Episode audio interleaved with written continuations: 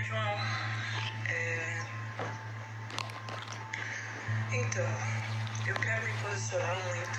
Já tem muito tempo de legal que eu quero que eu quero me posicionar sobre muitas coisas e sobre o racismo principalmente.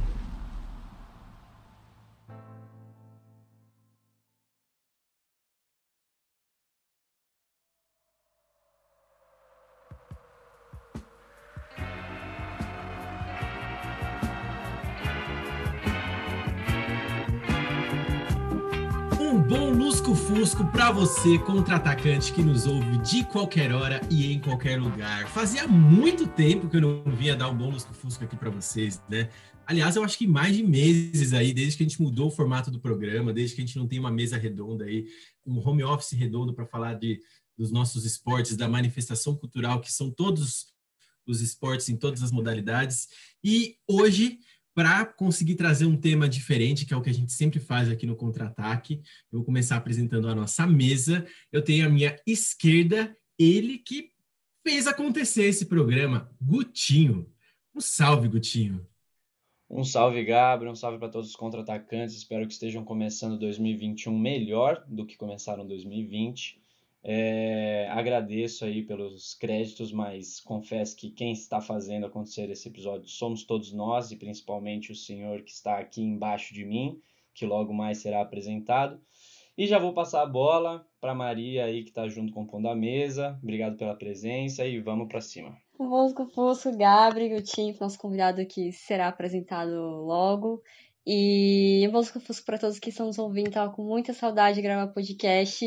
E só para avisar para quem está ouvindo a gente, se vazar algum som externo aí é porque o carro do ovo acabou de parar na frente da minha casa, porque essa é a rotina do trabalhador em home office, né? Mas vamos que vamos. Ó, oh, o convidado de hoje, ele é um cara muito especial, um cara que já tem uma parceria aí com o Gutinho e que idealizou um projeto incrível que a gente conheceu agora, que se chama Primeira Pele Preta. O nome dele é Rafael Rocha e eu queria pedir para o Rafa começar se apresentando e antes de contar o que é o projeto dele, eu gostaria que ele explicasse o que significa o termo Ubuntu. Rafa, um bom lusco-fusco para você. Bom dia, gente. Obrigado aí pelo convite. Agradecer aí diretamente pelo Augusto, já tem uma, um contato com ele mais próximo. É, agradecer aí e parabenizar o projeto de vocês. Muito importante a gente manter esse canal, esse diálogo aberto, né? E esse termo, cara, é um termo, termo africano que eu acho que é um termo muito importante, que ele acabou sendo um pouco banalizado, assim. A gente usa essa palavra para tudo, mas ela tem um significado muito grande ali de identidade, de união, né? Eu estou falando mais do que ele significa para mim do que a etiologia dele, mas para mim é uma identidade ali, uma ancestralidade, ele representa isso.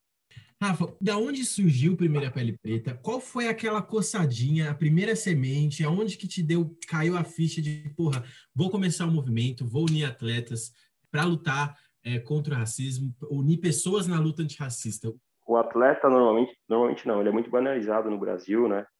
A gente vê o atleta só com resultado dentro de campo.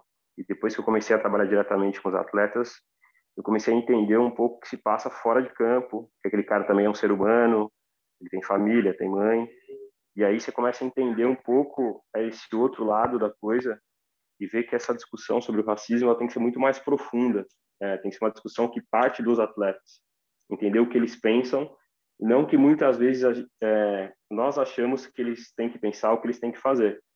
Conhecendo esse outro lado, eu comecei a entender que essa luta tem que ser uma luta muito mais personificada do que uma coisa quadrada ali uma, uma manual de instruções de como fazer e como agir.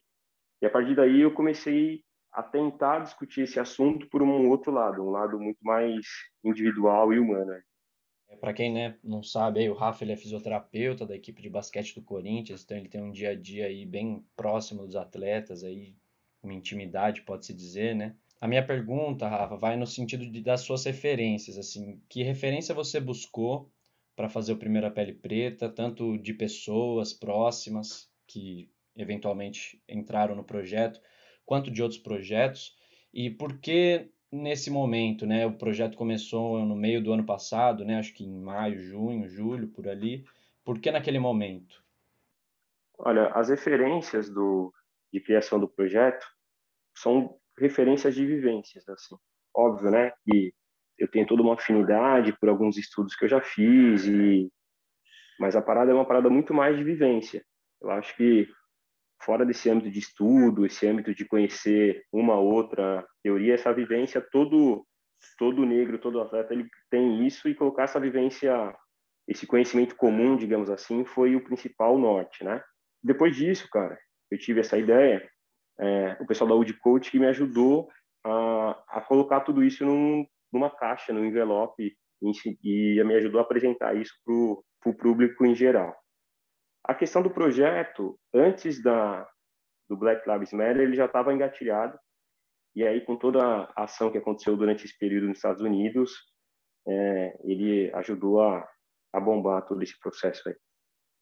Rafa, uma coisa que, que eu até estava comentando com o Guto antes da gente começar é que a gente não tem muitos movimentos de mobilização de atletas no Brasil, né? De, enfim, a gente vê isso muito mais em outros países, principalmente quando a gente percebe uma conscientização política maior da população e tudo mais. E acho que o exemplo mais recente que a gente tem no Brasil, que foi algum, alguma tentativa de mobilização, foi o Bom Senso Futebol Clube, que tem outro objetivo, que está relacionado a, aos direitos dos jogadores, calendário de. e é mais ligado ao futebol em si, e, e esse, o Primeira Pele Preta, não é. Por que, que você acha que é essa dificuldade de ter essa mobilização dos jogadores no Brasil? E por que, que você acha que agora a gente teve esse, esse movimento justamente relacionado ao racismo, né? Porque o Bom Senso Futebol Clube é, é outro rolê. E aí agora tem uma coisa mais ligada à questão da raça. Por que, que a gente não, não consegue ter isso de uma forma mais, mais fácil no Brasil, principalmente em relação ao racismo, já que é uma coisa muito presente no Brasil e a maior parte da nossa população é, é preta? Isso é uma pergunta interessante, né? Uma resposta que a gente tem que levar em consideração vários assuntos, mas eu vou responder muito com a vivência que eu tive durante as lives. Então, a primeira parte dessa resposta é que aqui no Brasil a gente tem uma questão uma questão estrutural de como surgiu o racismo e tudo mais. Então, nos Estados Unidos eles estão num outro passo de entender como tudo isso surgiu. Então, por isso é muito mais fácil eles discutirem, se conscientizarem em relação a isso. Aqui no Brasil, além de a gente não ter esse conhecimento escolar, esse conhecimento em livros, esse conhecimento de fácil acesso, as pessoas, os atletas muitas vezes acham que só podem falar de racismo se eles estudarem alguma coisa, se eles lerem algum livro. Isso é o que mais me assusta aqui, porque talvez a gente não tenha um conhecimento teórico da situação, mas o racismo é uma questão comum que todo mundo sofre e você não precisa estudar nada para poder falar. Então, eu acho que isso é uma coisa que afasta muito ali esses atletas da militância muitas vezes. Você querer é, colocar ele dentro de um quadrado e falar, ó, se você quiser falar da causa, você tem que fazer isso, isso e aquilo. Então isso é um, é um processo que mais me chamou a atenção. E aí, o Primeira Pele, nesse momento de pandemia, essa construção coletiva sem regras, eu acho que pode ser a saída da gente começar a discutir e fomentar isso primeira pele ele não tem a, a, intuição de ser o primeiro e único. Eu, eu quero fazer parte de um processo que daqui a dois anos, um ano, surja uma evolução disso, num, num processo muito mais uh, sofisticado, mas é uma discussão contínua, que ela tem que ser feita a todo momento. Então, outra questão também é a gente tirar esse fator sazonal das campanhas, das datas comemorativas, que é um ponto muito importante. Então, assim, tentando resumir o que eu disse, eu acho que a gente discutir a questão do racismo, mas não a questão do preconceito racial, a questão de tudo que envolve, da questão do, do pai atleta, da, da mãe atleta, do atleta que é filho, a gente dá uma visão mais humana a tudo isso e sair daquele daquele efeito macarrônico que a gente já conhece muito bem no Brasil. Ô, Rafa, você comentou aí que você já estava meio que estruturando a parada antes do, do Black Lives Matter estourar no, em março do ano passado. E, na verdade, é um movimento também que não é de março do ano passado, né? O Black Lives Matter, com esse nome, já é um movimento aí de anos atrás. Você acha que o que aconteceu no ano passado, a morte do George Floyd e o impacto que teve mundial, impulsionou esses movimentos antirracistas? ou essas camadas da sociedade já estavam articuladas e foi assim uma, uma coincidência mesmo, não uma coincidência, né? acho que não é esse o termo, mas uma confluência de estar tá todo mundo na mesma página, querendo virar essa página é, é, junto ao mesmo tempo. É, isso é um ponto importante porque essa articulação ela existe diariamente. Você pegar aqui no Brasil a questão de mortalidade de, dos jovens negros, se você não se conscientizar e não estiver pronto, você acaba morrendo. Então é uma questão de sobrevivência e ela existe diariamente de uma maneira invisível. A questão da pandemia, a pandemia ela colocou, ela abriu mais uma vez aí uma caixa de Pandora ali, né? Então talvez toda essa essa questão de sobrevivência está se tornou mais visível, mais visíveis nas manifestações. Então isso daí é natural, essa militância é natural. Outra proposta também do projeto é a gente tentar, de alguma maneira, é, mostrar essa militância como que ela existe na sua vida de maneiras diferentes. Ela já existia ali e ali eu acho que só foi um, uma concentração de toda essa energia. É, você falando de concentração de energia e a sua fala anterior também, quando você fala que o Primeira Pele Preta não pretende ser o único e sim parte de um processo, me lembra muito de uma do, do vídeo que você gravou, o primeiro que você publicou no perfil do Primeira Pele e também da fala da Camila Silva, jornalista que te acompanha nesse projeto. Eu vou citar aqui o finalzinho de uma, de, um, de uma frase sua e uma dela. Você disse, entre muitas coisas, que o projeto tem como objetivo criar um espaço democrático para que os vários personagens negros do esporte possam constituir ideias, construir ideias e pensamentos para combater o racismo no esporte. Já Camila, ela convida todos a conhecer o projeto Primeira Pele Preta e deseja que esse seja um ambiente de muita troca de informação, acolhimento e afeto. E bom, acho que os primeiros movimentos do projeto foram as lives, né, os, os encontros com atletas, ex-atletas e profissionais do esporte. Eu queria saber de você, como é que foram esses diálogos, né? Foram realizados sete envolvendo luta, dança, basquete, natação, futebol americano, rugby na base.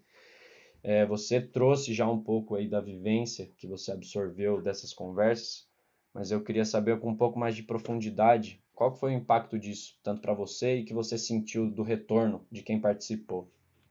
Esses encontros, ao mesmo tempo que são encontros de, de uma troca de, de conhecimento gigantesco, são encontros muito difíceis e doloridos de, acontecer, de, de acontecer, porque quando você fala de, de tudo isso que envolve o racismo, eu também falo de, de dores minhas, né?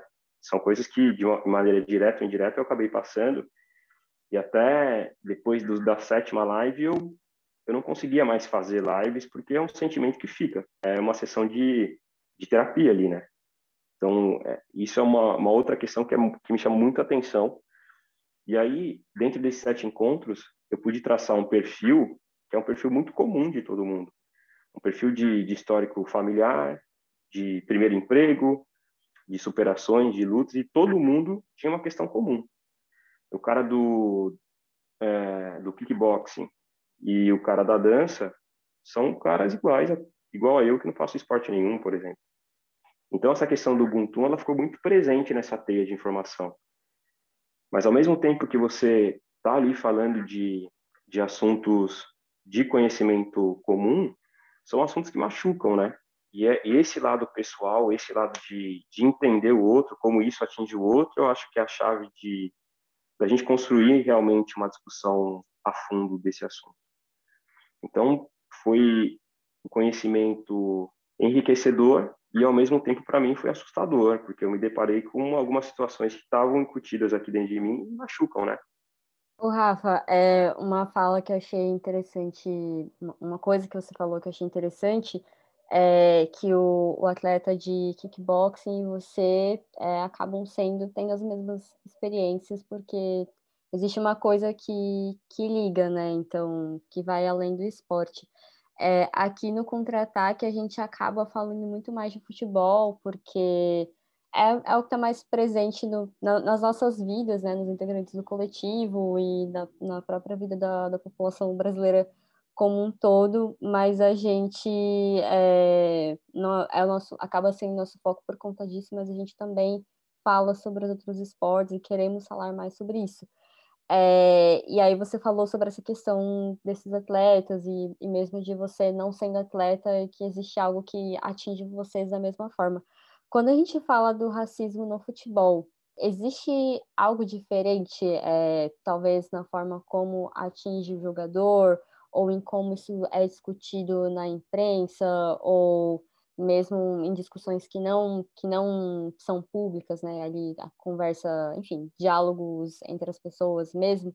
Existe algo diferente? Existe algo tipo no futebol acaba sendo pior ou é só porque isso é mais mostrado? Ou é tudo a mesma coisa? Como que você enxerga isso?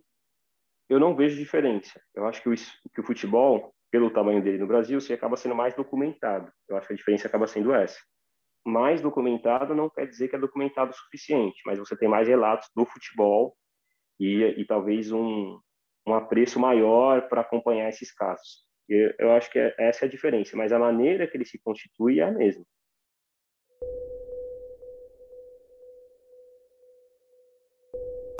Antes de terminar essa entrevista aqui, eu quero falar uma coisa, porque eu tenho vários jogos aí pelo, pelo profissional e eu nunca Nunca vim aqui na imprensa falar nada, até porque eu nunca, nunca sofri esse preconceito.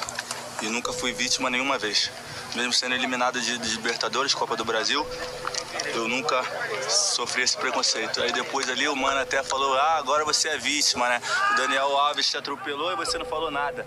Claro, porque teve respeito. Eu e ele. Que que o... Calma, vou te falar. O Ramires, quando o Bruno, quando a gente tomou, acho que foi o segundo gol, não, não lembro. O Bruno fingiu que ia chutar a bola e ele reclamou com o Bruno. Eu fui falar com ele, ele falou bem assim para mim: cala a boca, nego. Eu tô vindo aqui, né? Eu nunca falei nada disso, porque eu nunca sofri. Mas isso daí eu não aceito. Eu não aceito. E eu nunca falei de treinador mais humano, ele tem que saber respeitar. Ele tem que saber respeitar. Tô vindo falar aqui em meio de todos os negros que existem no Brasil.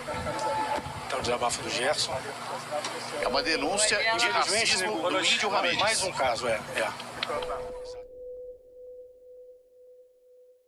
O Rafa, é, me ocorreu uma pergunta aqui que é o seguinte: o primeiro a pele preta ele divide tanto relatos quanto experiências quanto vivências. Ele serve para acolher pessoas que se identificam é, com o discurso, certo? Você mira chegar em algum lugar? Você quer falar para um público específico que você ainda não atingiu? Ou você quer criar uma rede de acolhimento que quanto maior só vai ser benéfica para quem está dentro dela, né? Só vai ser mais benéfica, só cresce para o positivo. Cara, essa é uma, uma, pergunta boa, assim, né? O que que eu vejo desde o primeiro momento? Eu, nesse ah. processo, eu sou, eu sou fisioterapeuta. Então, tipo, para mim não importa se vai ter um engajamento de mil pessoas ou de uma pessoa, né? O importante é, é ser importante para alguém, talvez. E minha ideia é que esse projeto, é, as pessoas usem esse projeto para para falar, usar campanhas pessoais. Então, esse é um primeiro momento. A única coisa que eu faço questão é que essa discussão ela seja feita de negros para negros. Eu acho que tem muita interferência de pessoas querendo falar sobre e não e não sabe o que está falando porque não sente ali na pele. É, até por isso veio do nome. A única questão é essa. Eu acho que ela tem que ser feita de negros para negros, de, de atletas para atletas, e um espaço aberto para qualquer pessoa que quiser ouvir e entender, é um espaço democrático, mas lugar de fala ser lugar exclusivo dos atletas e pessoas envolvidas no esporte. Muito esclarecedora essa sua fala. É, acho que contempla muito nós dos comunicadores, né? A gente que trabalha com mídia e que há alguns anos já vem se vem enfrentando, né? Vem digerindo toda essa questão do lugar de fala. É, tem uma fala do Marcelo de Carvalho, do Observatório de Discriminação Racial do Futebol, que ele deu em uma das, um dos encontros com vocês, que ele diz que a mídia explora bastante as notícias de racismo porque essas notícias vendem, mas não existe uma cobertura sobre ações é, contra o racismo. Eu queria saber de você o que você acha da cobertura de imprensa e agora que você está com um projeto que é efetivamente né, um projeto de ação contra o racismo, é, que você apresentasse um pouco mais o, o manual do antirracismo no esporte. Olha, eu acho que a, a, cobertura da imprensa ela é de acordo com, com o que o público quer ouvir, o que, que o, a grande massa pensa desse assunto, né? essa cobertura prévia e sem aprofundamento é a maneira como a sociedade do Brasil trata o racismo há mais de 500 anos. Então a imprensa ela faz o papel do, do ouvinte ali e as pessoas querem saber isso, querem saber o início. Tem aquela questão clubista, né? Ah, foi seu time, seu time é isso, seu time é aquilo, aquele jogador, e depois encerra porque o interesse da sociedade em relação a esse assunto é esse, é um interesse curto.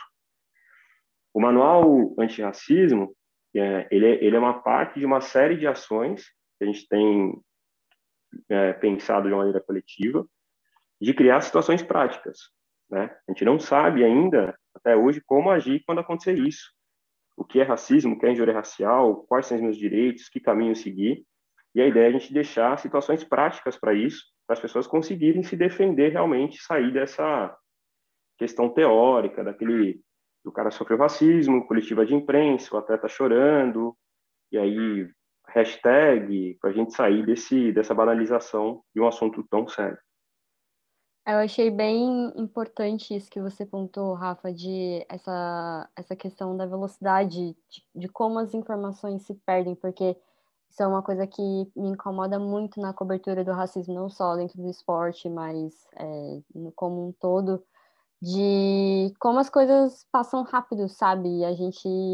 É, essa, essa questão, a dor, ela é tratada ali, acontece a situação de racismo, e aí é dentro do, do, da cobertura esportiva, é isso que você falou, e tem a questão do clubismo. E bora para o próximo, e vamos falar do próximo clássico, do próximo final de semana, sem considerar que, tipo, que ali a gente está falando de algo que é, todas as pessoas é, negras do país já passaram.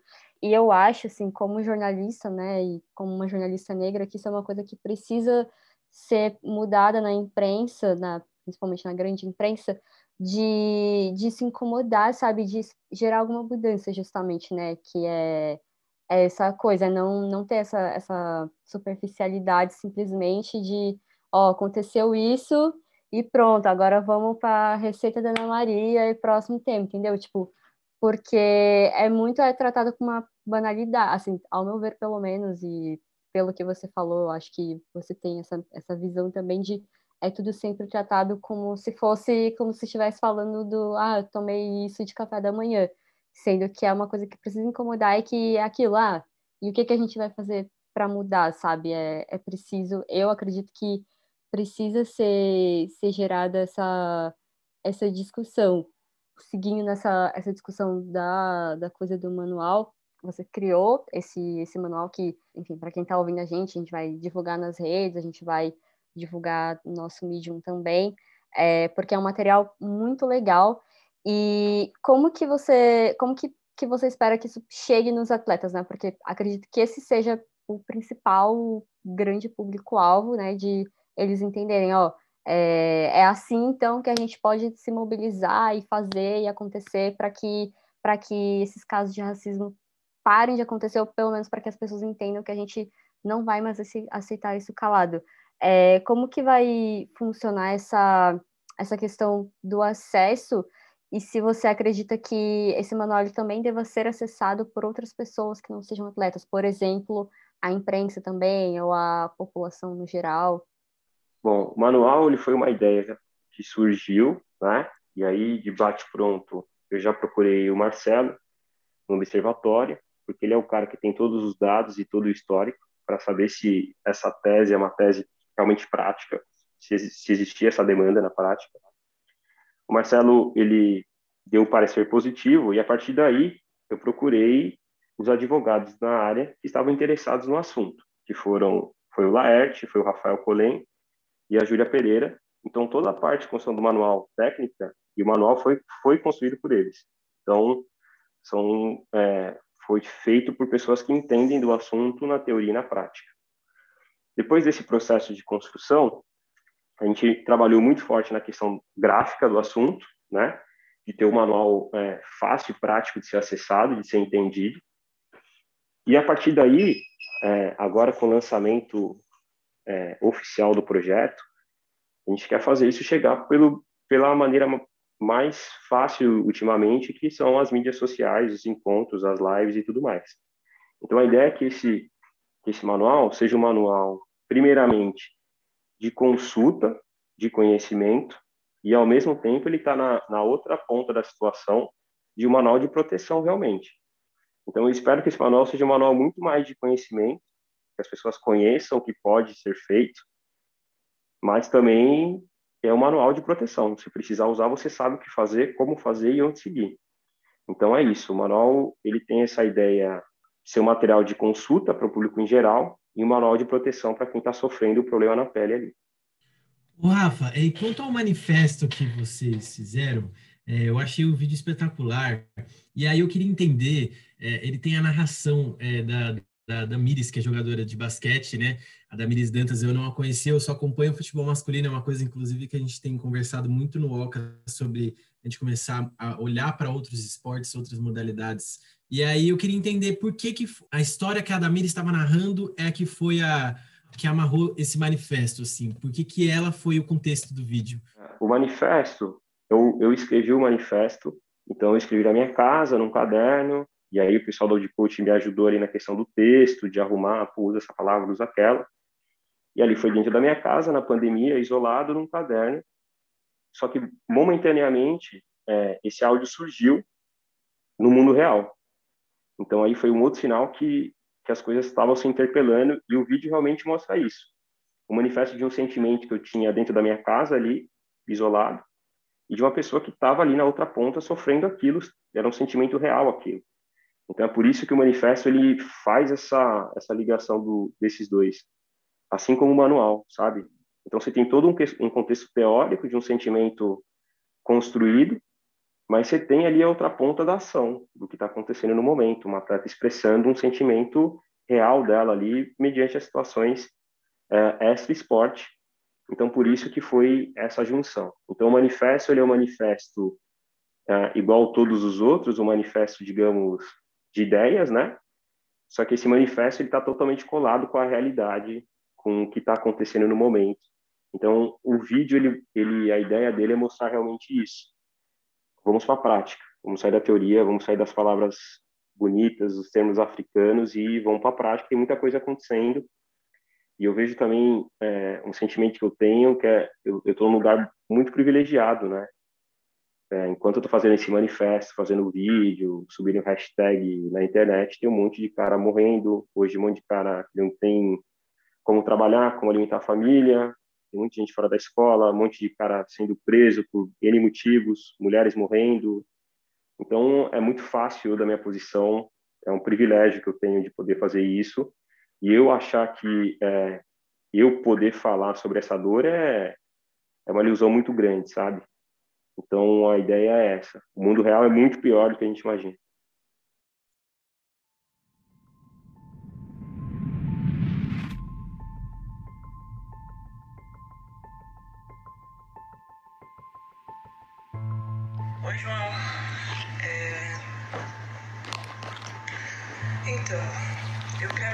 Posicionar muito. Já tem muito tempo de dizer que eu quero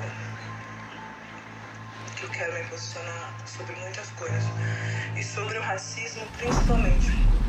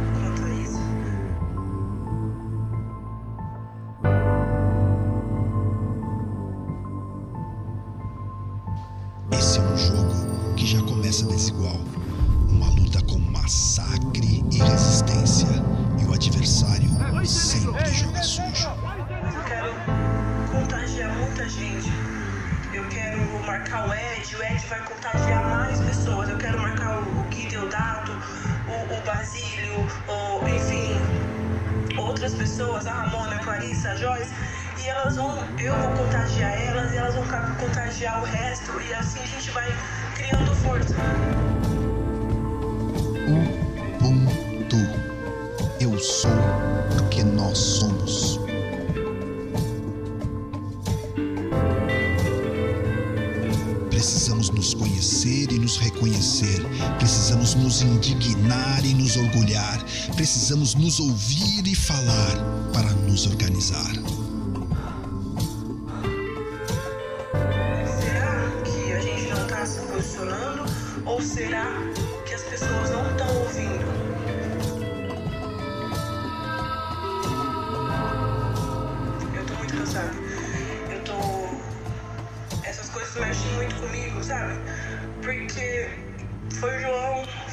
Estados Unidos, mas todo dia um preto morre.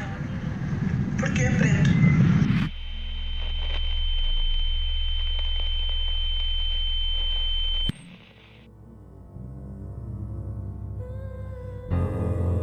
Porque as cores da segunda pele mudam, mas lutaremos de preto para sempre.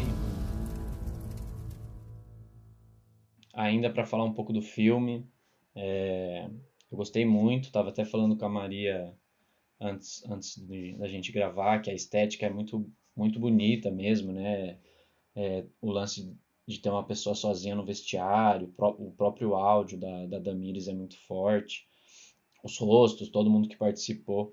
Então eu queria saber para você, assim, você já falou que uma das, das mensagens que ele carrega é essa, né? De que tá na hora da ação, então ele, ele sendo uma potência estética junto com o manual sendo uma potência prática, dá uma amplitude muito grande para o pro, pro projeto, né?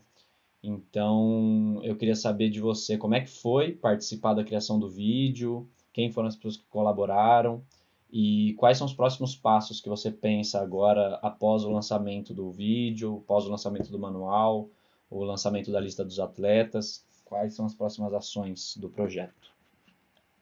Cara, o vídeo ele foi feito é, totalmente pela Ruído, e aí é importante, eu acho, deixar isso claro, tipo, são todos, a maioria ali majoritariamente são brancos, né?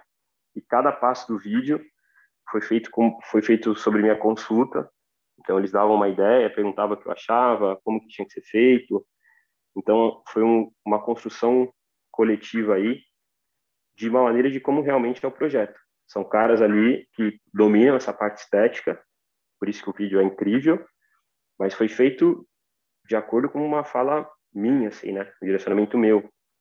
Então a gente foge daquele processo de das pessoas fazerem, falar de racismo de uma maneira que eles acham que é, sem a vivência.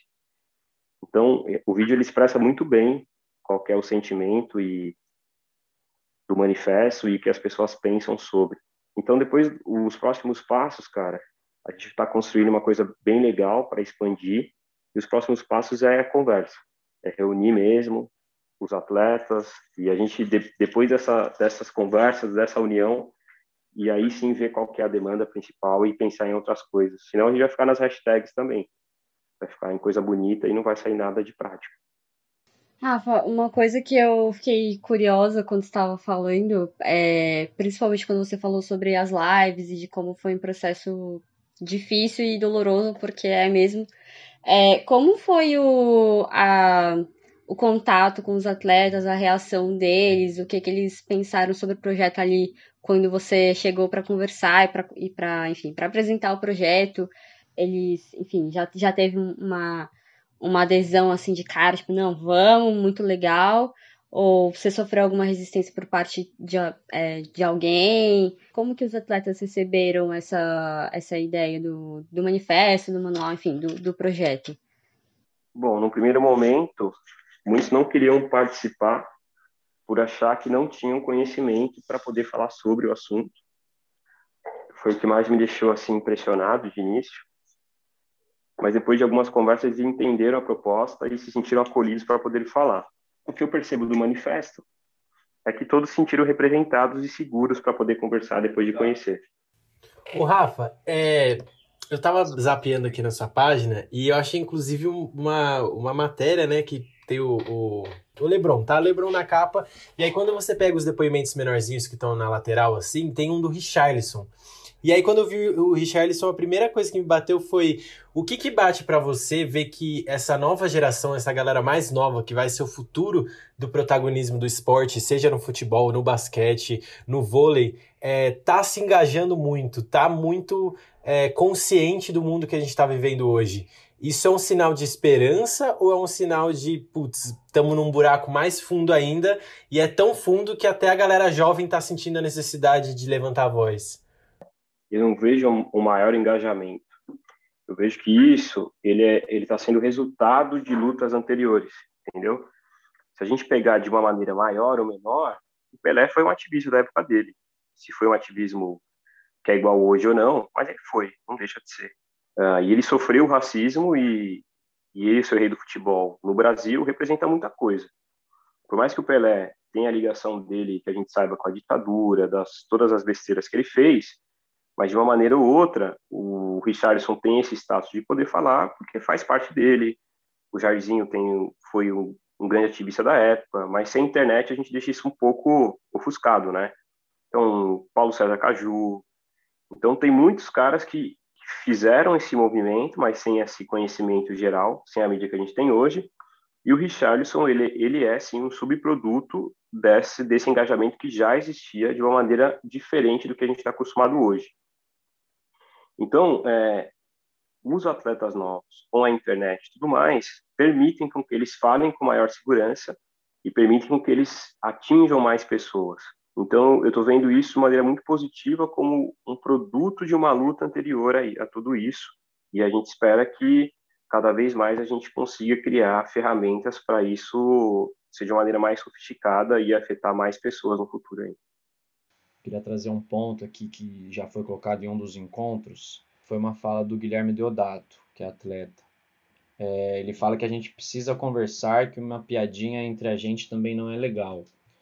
E eu sinto muito que dentro do esporte acontece muita brincadeira, né? Um ambiente muito lúdico mesmo, né?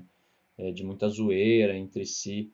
Eu queria saber de você, que vive o dia a dia com os atletas. Desde, não sei, talvez 2018, com a polarização política, como você vem sentindo os atletas em curiosidade política e também em posicionamento?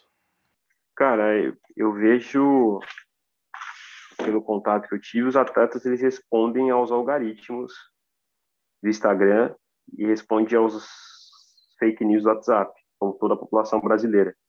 Eu não vejo um maior ou menor engajamento, sabe? Eu vejo caras respondendo a algoritmos. Se ele tem um, um núcleo de pessoas maiores de um lado, ele vai começar a reproduzir aquilo, e se ele tem um núcleo de pessoas maiores do outro lado, ele reproduz aquilo. Eu não vejo uma consciência, sabe? Eu vejo o que aconteceu no Brasil e na última eleição. É, eles respondendo a algoritmos e reproduzindo fake news de WhatsApp, tanto para um lado quanto para o outro. Se fala mais de política, se fala. Você se tem, você tem mais posicionamento sobre política, se tem mais posicionamento sobre político, mas como eu vejo mais como um reflexo dos algoritmos e das fake news. E, infelizmente, eu não vejo algo profundo nisso.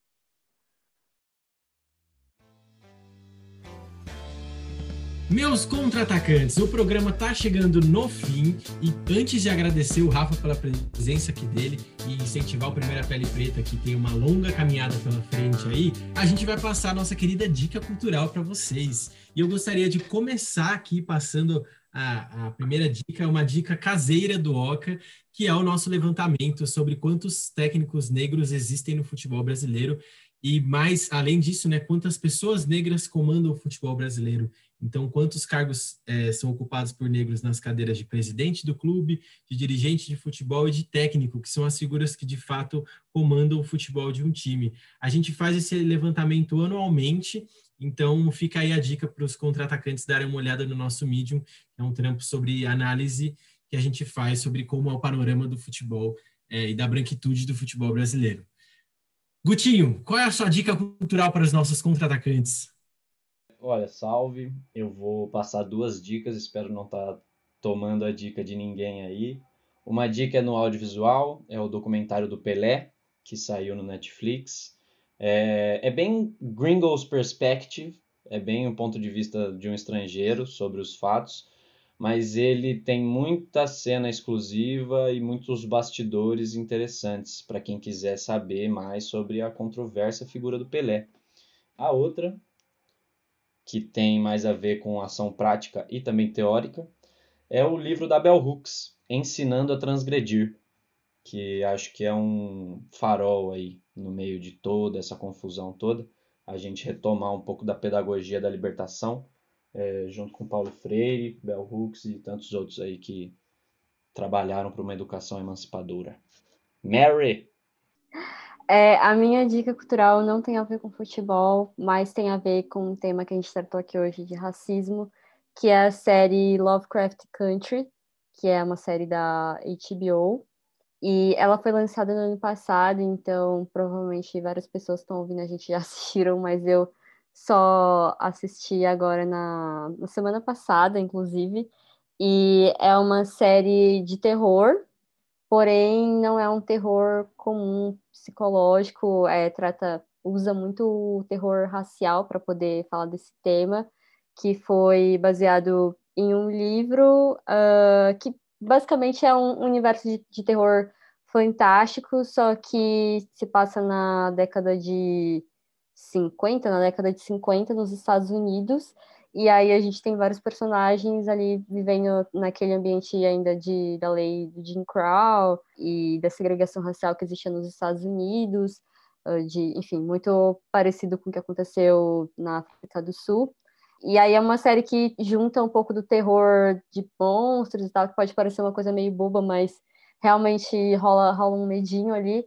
Mas o principal terror que acontece ali é o terror racial, é a questão dos policiais, é de quando uma pessoa negra entra num, num elevador e aí o, a pessoa que tá lá, o assessorista é uma pessoa branca. E eu recomendo especificamente porque, além da série ser muito boa, muito, muito, muito boa mesmo, eu fiquei assim impressionada de como ela é boa em todos os sentidos, o roteiro, a história, os efeitos visuais, é muito, enfim, é boa. É, também fala de alguns eventos históricos que normalmente a gente acaba não tendo acesso, a gente já não tem tanto acesso à história da população negra no Brasil que dirá de outros países. E aí é, eles tratam de vários eventos históricos, inclusive do massacre de Tulsa, que recomendo que vocês pesquisem, não dá para falar aqui sobre o que aconteceu, mas é uma parada que eu fiquei, gente, como que a gente não sabe dessas coisas? E, enfim, é uma forma legal de, de aprender. Então, essa é a minha recomendação, a série Lovecraft Country. E tu, Rafa, tem alguma indicação aí para os nossos contra-atacantes? Eu acho que já não é tão recente, mas eu vou indicar o Last Dance, do... contando um pouco dos bastidores de Chicago Bulls, daquele Chicago Bulls vencedor. Eu acho que você consegue ter um panorama muito importante do que foi o Michael Jordan dentro e fora da quadra, questões sociais e raciais e, enfim. Acho que dá para entender um pouco de tudo isso que a gente estava conversando até agora né, nessa, nessa série.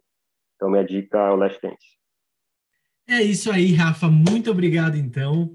É, a gente agradece demais a sua presença, você ter topado falar aqui com a gente por um tempinho, você ter topado contar um pouquinho mais sobre o Primeira Pele Preta.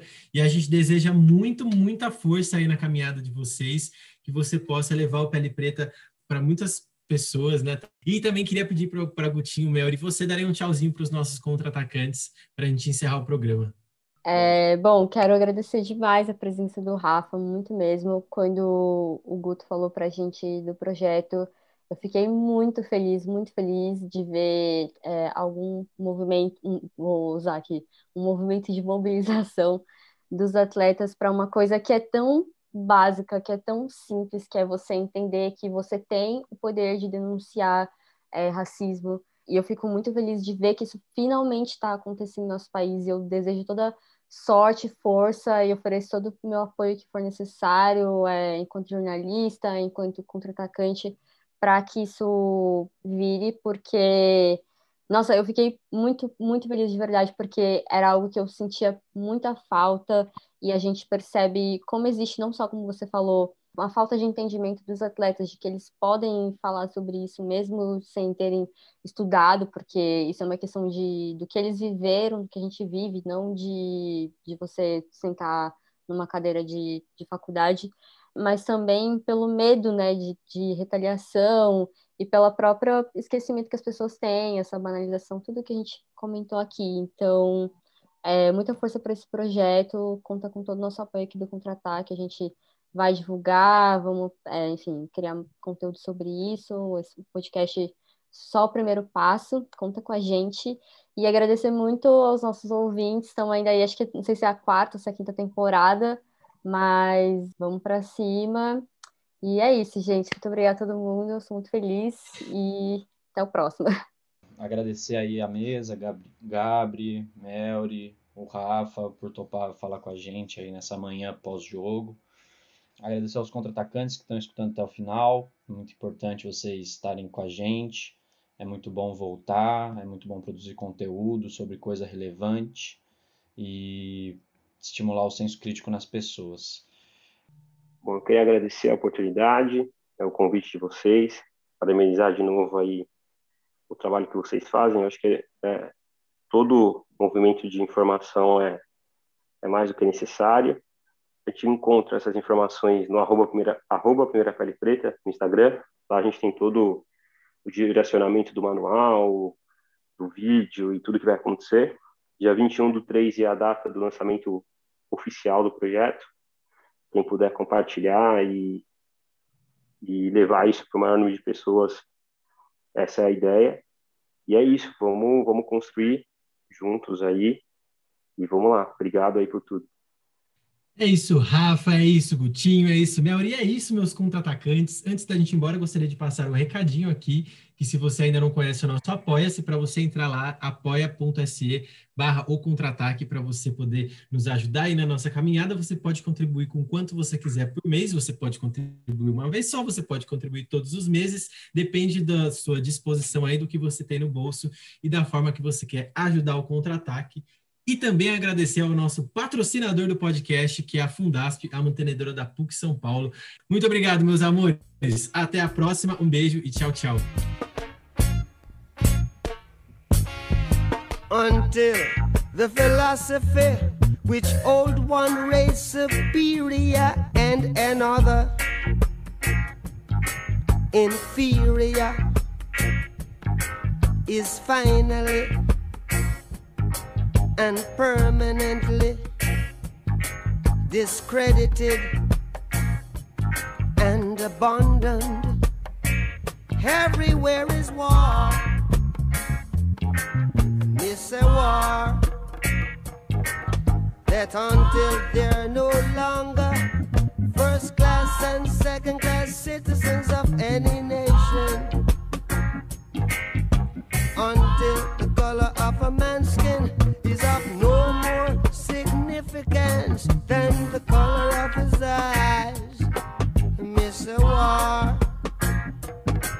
that until the basic human rights are equally guaranteed to all without regard to race. This is a war